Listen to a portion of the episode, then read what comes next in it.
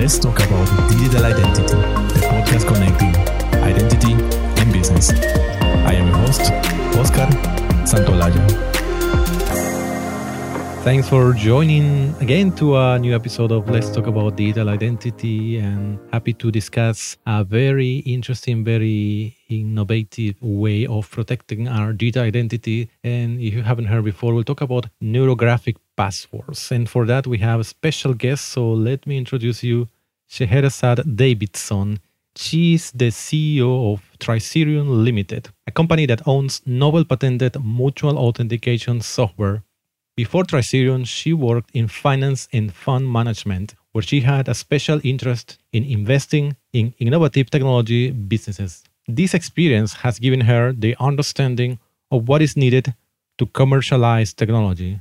Timing is all. Hello, Scheherazade. Hello, Oscar. Great to meet you. Nice meeting you. It's great talking with you. I'm really uh, curious about hearing what Tricerion is doing. So it sounds very, very interesting. But first, let's hear something more about yourself. So please walk us through your journey to the world of digital identity. Yeah, sure. Happy to give a little bit of background. So originally, I was an investor in Tricerion. Mm-hmm. I came across it when the original founders came to present the idea to me. And it's one of those things in my investment career. I've seen a lot of amazing ideas and solutions in a whole range of industries. But when I heard the story of what the guys were trying to do, I just thought it was amazing. And when I left finance, that's a long, long, convoluted story. But in the end, I ended up joining the business and have become the CEO because I think our solution for authentication is simple, easy, and visual. And it's one of these stories where I have to admit I fell in love with the solution. Mm-hmm. And I really want to spread the idea far and wide. Oh, fantastic. Yes, I'm sure you have. Uh, we have talked in, in not in all, but I think nearly all of the episodes and these conversations we've been talking about one way or another with about passwords, and people have different opinions. But from your perspective, that being already in this company, Tricerion has been already for several years, and you have a very different perspective, way of solving this problem. What would you say is the main problem with traditional passwords? Well, I think one of the main issues is that everywhere that you log in with an alphanumeric password, you as the individual are given great leeway to create this string of letters and numbers. And I just thought I'd give you a few facts which would answer the question about, you know, mm-hmm. what's the main problem with alphanumeric. Did you know that 73% of people use the same password for multiple portals? And 33% of people use the same password for every site. Mm. And I think once a year, those of us in digital identity sort of roll our eyes when we see the list of the best known passwords or used passwords, and they're the same. Sometimes the top used password is 123456, sometimes it's 12345, and sometimes it's pushing the boat out at one, two, three, four, five, six, seven, eight, nine. Now, I think one of the key things is that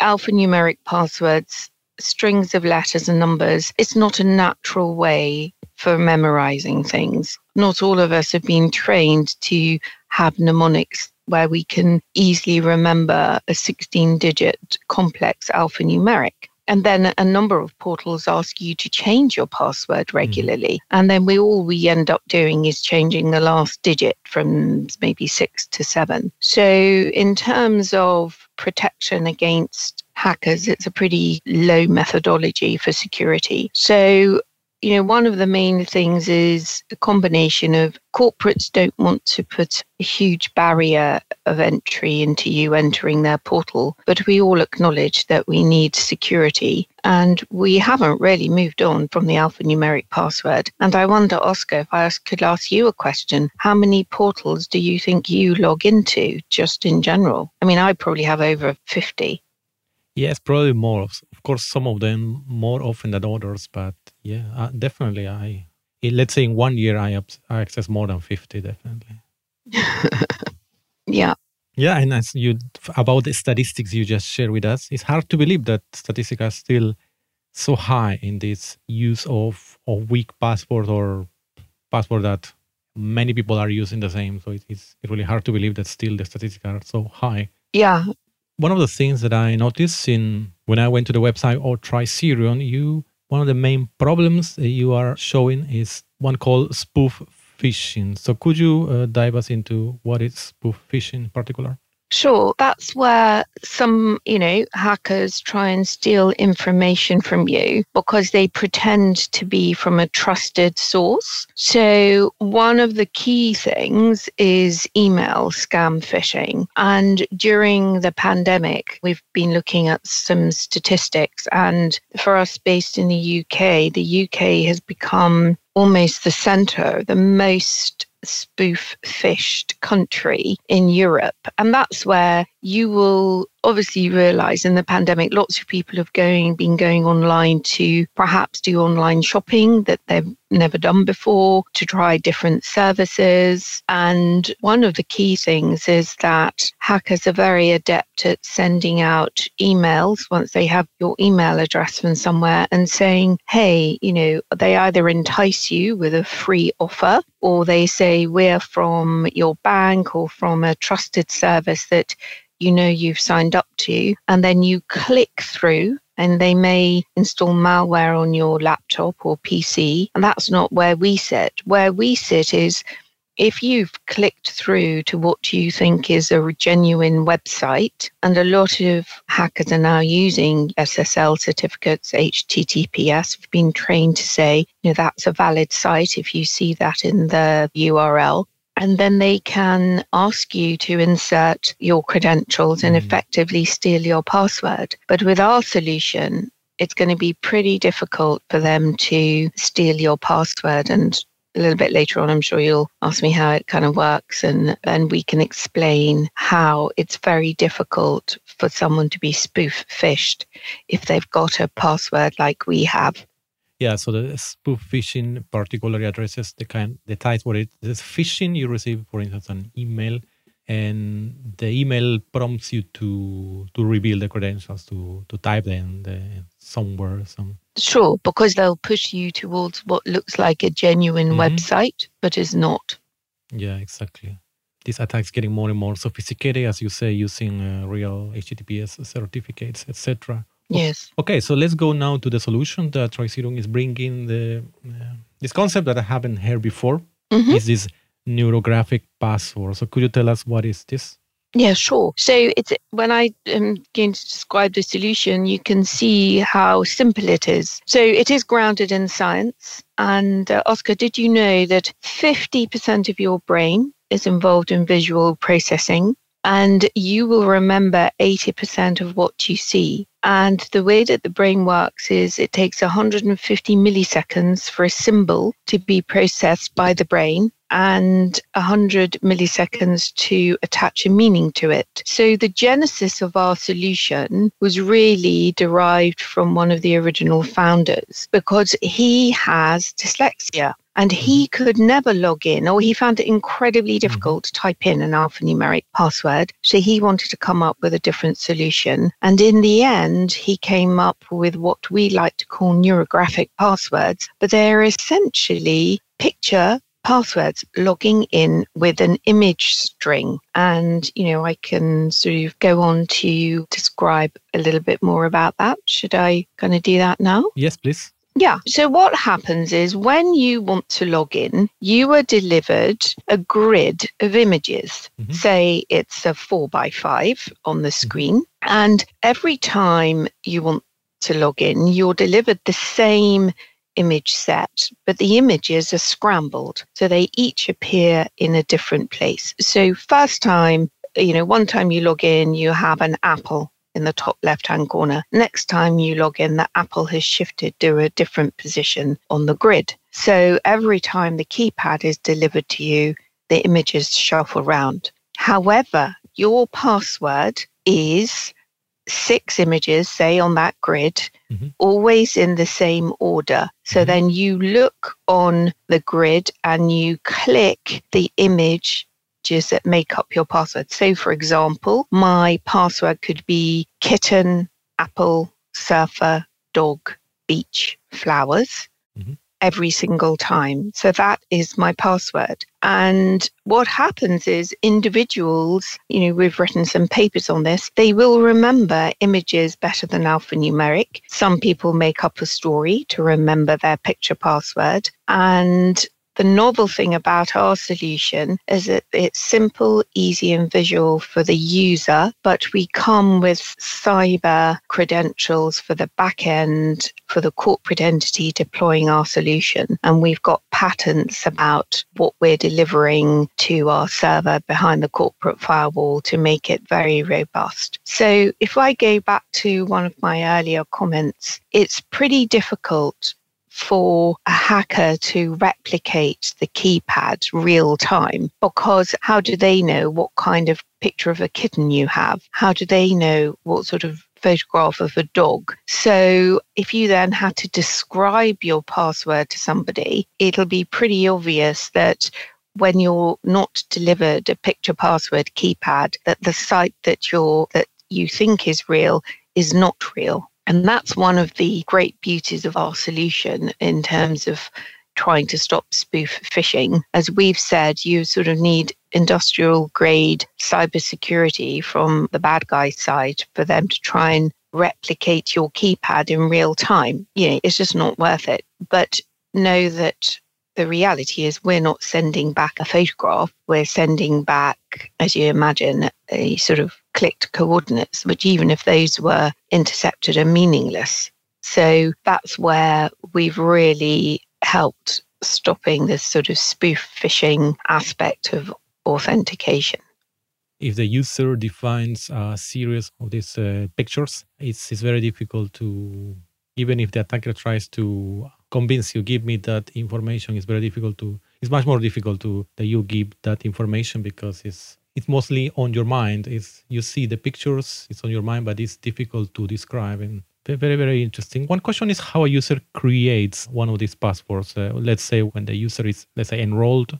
Yes, yes, and a lot depends on the corporate entity using the solution. And it could be that the corporate entity wants to sort of use a branding that resonates with their brand people have used different image sets. Some corporates allow the individual to create the original keypad. So there you might have two images of two beaches, but you know your password might only pick one of them or none of them. So there's a very much in terms of the way that our solution can be deployed from the corporate perspective, very flexible or you could deliver a choice of different keypads that the corporate entity has created. But if you look at the arithmetic, the more images on the keypad and the longer the string, the more secure. But we think six is a perfectly reasonable mm-hmm. number for people to remember. And as I said, you might not remember your password if you're not looking at the keypad. But as soon as you look at the keypad, mm you will remember your password. And that's mm-hmm. also another one of the features we've noticed is that if, if I had to sort of describe it in abstract, I probably would find it tough, which is mm-hmm. another reason why it's great. But if yes. I look at the keypad, my memories come flooding back. There it is. Yes. So Otko, it could be that, you know, you and I have seen each other on Skype or Microsoft Teams mm. and, and, you know, we remember each other's faces. And then we might never see each other, but we might meet up at a conference in a year's time yeah. and we'll go, oh, hang on, I don't quite remember your name, but I certainly remember your face. Mm-hmm. That's what the solution kind of really delves deep into the way that people remember images better than alphanumeric. Exactly. Yeah. Yeah. Makes sense. And this kind of solution is can be in web, in websites and also in mobile, I guess. Yes, yes. I mean, we work with our customers to integrate it onto portals and it's easy to integrate it within apps. We have a certain product that allows you to unlock an Android device with lots of branded image sets. So you can see, and there are sort of a strap line is your brand in their hand. So for corporates who might want to have their brand top of mind with fans, that's, you know, a different way to go, but it's very flexible in terms of where it can be deployed. Good. If you can now describe some concrete examples, let's say if you can pick a couple of different industries, how your solution has already helped some companies uh, more concrete. Sure. So we were used for a long time in the US credit union, and their particular issue is, you know, they were based in Alaska and every year the residents of Alaska receive an oil dividend. And so phishing was really rife mm. leading up to the payment of those funds to the people who lived in the state. And when our solution was deployed, there was, you know, spoof phishing disappeared overnight. It was a very, at that time, a very novel way of logging in. You know, retail banking was in its infancy and it was easy to use. I think what was fascinating was password reset fell off and also, you know, call centers where people would ring up and say, look, I'm having trouble logging in. I can't remember my password. You know, that fell off dramatically as well. So I think our time is now really for sort of pushing forward on this. We're very interested in working with educational providers because you could see how even at a younger age group, logging in this way could be very simple, where maybe a younger child is not au fait at trying to log in. But if a parent knew that they could log in securely and safely with a picture passwords, that would be a massive leap forward. And in addition, you know, we're very keen to be integrated into areas that are going to grow dramatically in a post pandemic world. And we think certainly online retailing, there's definitely an opportunity for us. And I think one of the key things, the reality is we none of us like passwords, right? We want we want something simple. Yes. But I think individuals understand they also need something secure. And of course, password managers are useful, but you know, we know that those have been hacked as well. And one of the key things that we want to sort of make logging in a fun experience, right? I mean, I don't think anyone's ever had that out there as a strategy.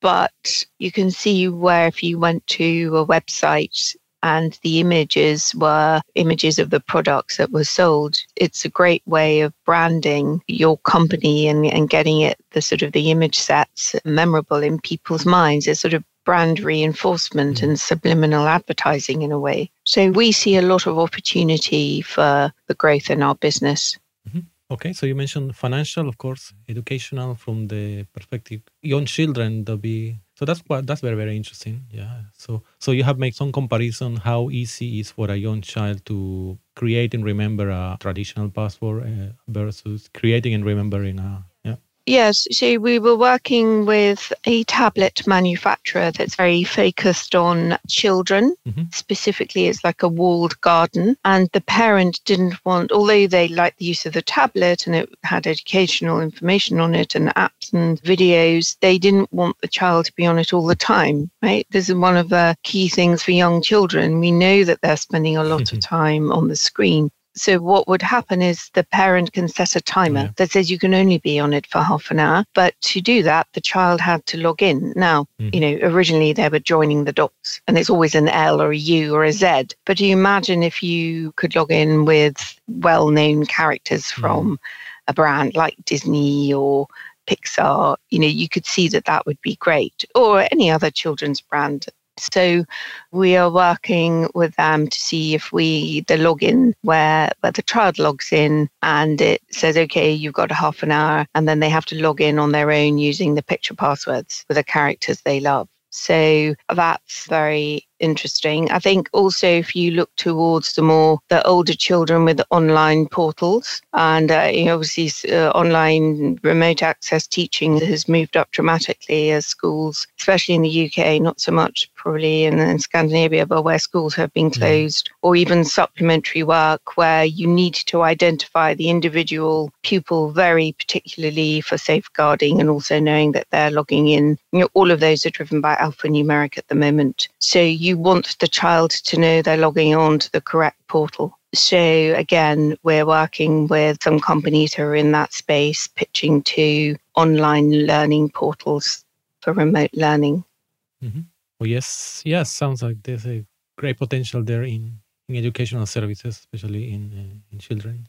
Yeah, but fundamentally, you know, wherever there is alphanumeric, we could slot in very easily. And the other thing we can be is we can be the backup right? Mm-hmm. So there are a lot of challenger banks at the moment that are, you know, logging in with biometrics. You're not quite sure how that's going to work with a face mask, but, you know, mm-hmm. we'll see. The technology is moving on and, you know, we won't be living with face masks forever, hopefully, but it's a hindrance to doing things quickly. But there are some challenger banks, especially in Europe, that are just logging in with biometrics alone. And then if for some reason your camera stops working or your fingerprint reader doesn't work, something's gone wrong with your device. So these are the downsides of biometrics, right? There's a device specific mm-hmm. readers. If something happens, they need a backup. And invariably, their backup is a four digit PIN mm-hmm. number. So, sort of need to be a little bit more robust than that. And again, we could be sitting there in the background as the backup login.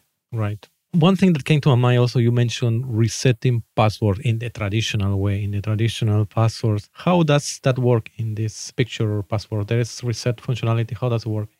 Yes, it's the same methodology. You know, often if you have password reset, it's sort of three strikes and you're out. It's the way that our software works is incorporated in the same way as you would with an alphanumeric, where you then get the, you know, you're delivered a keypad or you're sent to a click through. So it's the same logic from a sort of mm-hmm. technical perspective of how you would ask someone to reset.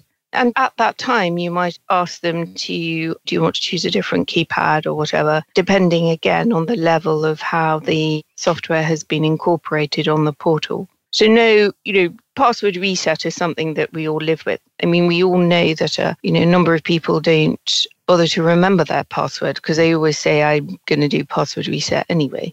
Mm. So the concept of password reset is not alien. We just follow the same protocol. But I think what's interesting, as we've shown, is password resets fall off when our solution is deployed. So it happen much less often. Yeah, mm-hmm. yeah.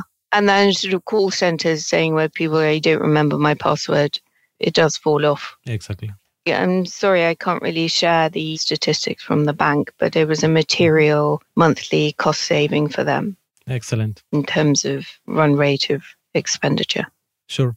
And just one more question I would like to ask also going for the guys who want to go, want to know a bit deeper what is behind in the backend. If you can give us briefly what is in the backend of this system. Sure. And this is where, you know, we have global patents around this solution. So one of them is obviously the delivery of the keypad, what we call the one-time keypad, because although the images are the same, they shuffle around. So in our head, we like to think it's a one-time keypad because every time you get the keypad delivered. It's in different, the images move around. And then we have a patent that around this concept called triangulation, where what's interesting is our solution is called Safe Login and our server sits behind the corporate firewall. And the way it works is there is a set of pings between the individual logging in on the portal and the the corporate server. So say it's the bank opening up the bank server and our safe login server, and we push the pings from in a triangulated way. And what's neat about our solution is that we don't know who the user is. All we're doing is the request comes from the corporate server to deliver the one time keypad. So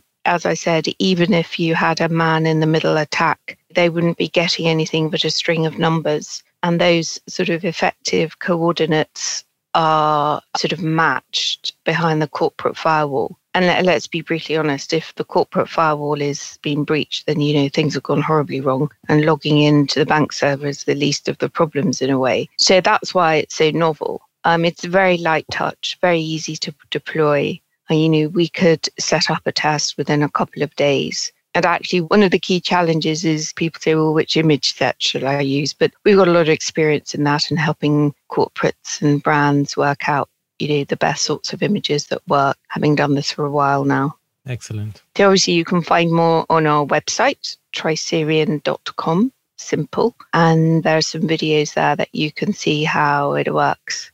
Mm-hmm. Yeah, I have some watched some of these videos. They're very, very, very well uh, well illustrated. So yes, good. So finally, we're reaching the end of this uh, nice interview with you. Could you finally give us a tip, a practical advice for anybody to protect their digital identity? Sure. I mean, I, in some ways, Oscar would turn this on its head in a way. And, you know, why do you want to protect your digital identity? And I'm not talking about don't give all your secrets away on a social media platform. I'm talking about if you're doing a lot of things online, I would create mm-hmm. a separate email address for all your online shopping because I think that that would be a one step and, you know, could be Gmail, Outlook, anything. There are lots of free email services. Secondly, it's very easy to go online and say, well, actually, give me make up a password for me. Uh, you can do that easily. And I'm afraid my idea is old school. Please use a different alphanumeric for every single website you log into. And if you can't remember, you're going to have to go old school and don't save it on your phone, don't save it on your PC or laptop, save it in a little book and keep it somewhere safe where no one can find it. Of course, you know, I'd really hope that the need for all of that mm. would uh, fall away dramatically when the world uh, you know, instigates neurographic passwords. But until then, you kind of have to go off grid a little bit and sacrifice utility for safety. Yeah, I think it's also it's always beneficial to have uh, some of this offline as well, well well protected. Well, thanks a lot, Scheherazade, for all these very interesting uh, things about neurographic passwords and the work that Tricerion is doing uh, sounds very very innovative, very solid, and fits very well many many use cases that we work in in data identity. Finally, could you tell us how people can either get in touch with you or find more information about Tricerion? Yes, sure. If you go to our website, tricerion.com, T R I C E R I O N dot com. There's contact form there, and please do contact us. You know, happy to do trials with corporates that are interested. So, yeah, that would be great. And having used these neurographic passwords myself for a long time, it's really easy. Okay. Well, fantastic, Scheherazade. It was great talking with you and all the best. Thank you, Oscar. Really great speaking to you. Thanks for listening to this episode of Let's Talk About Digital Identity, produced by UbiSecure. Stay up to date with episode at ubisecure.com slash podcast or join us on Twitter at ubisecure and use the hashtag LTADI. Until next time,